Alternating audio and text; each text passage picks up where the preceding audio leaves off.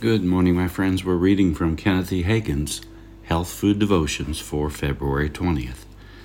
The title of today's message is Is God Using Sickness to Teach You Something?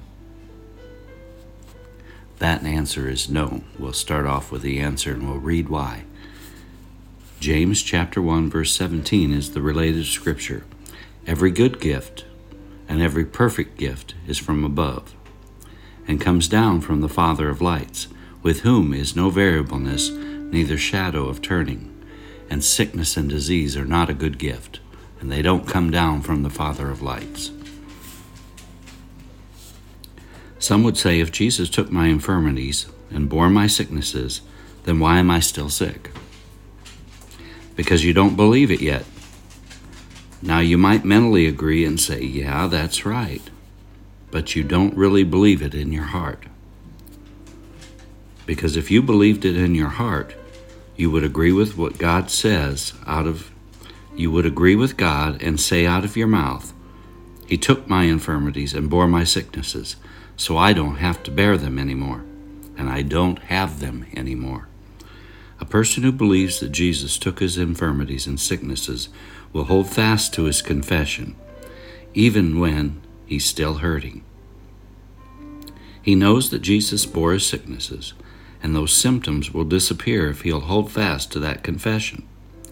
Many people think that God wants them sick, but when I ask them why in the world would he want them sick, they don't have an answer. They don't know.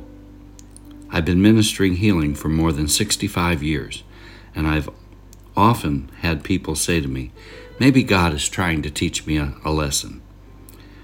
Well, I ask them, How long have you been sick?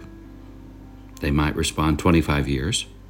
Then I ask them, Have you learned anything? they say, Well, no. My reply to them is If God has been trying to teach you something for 25 years, He's either not a very good teacher or you're a very poor student. Dear Lord, it would be funny if it weren't so pathetic. Oh man, there's so much truth in that.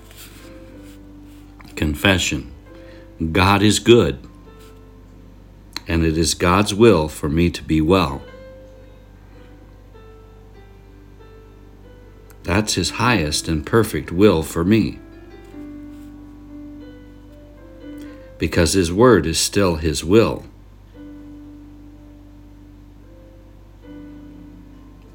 Because His Word is His will.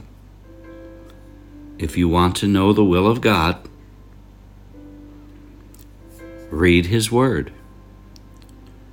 And it is revealed to me in His Word that He, God, wants me well. Amen.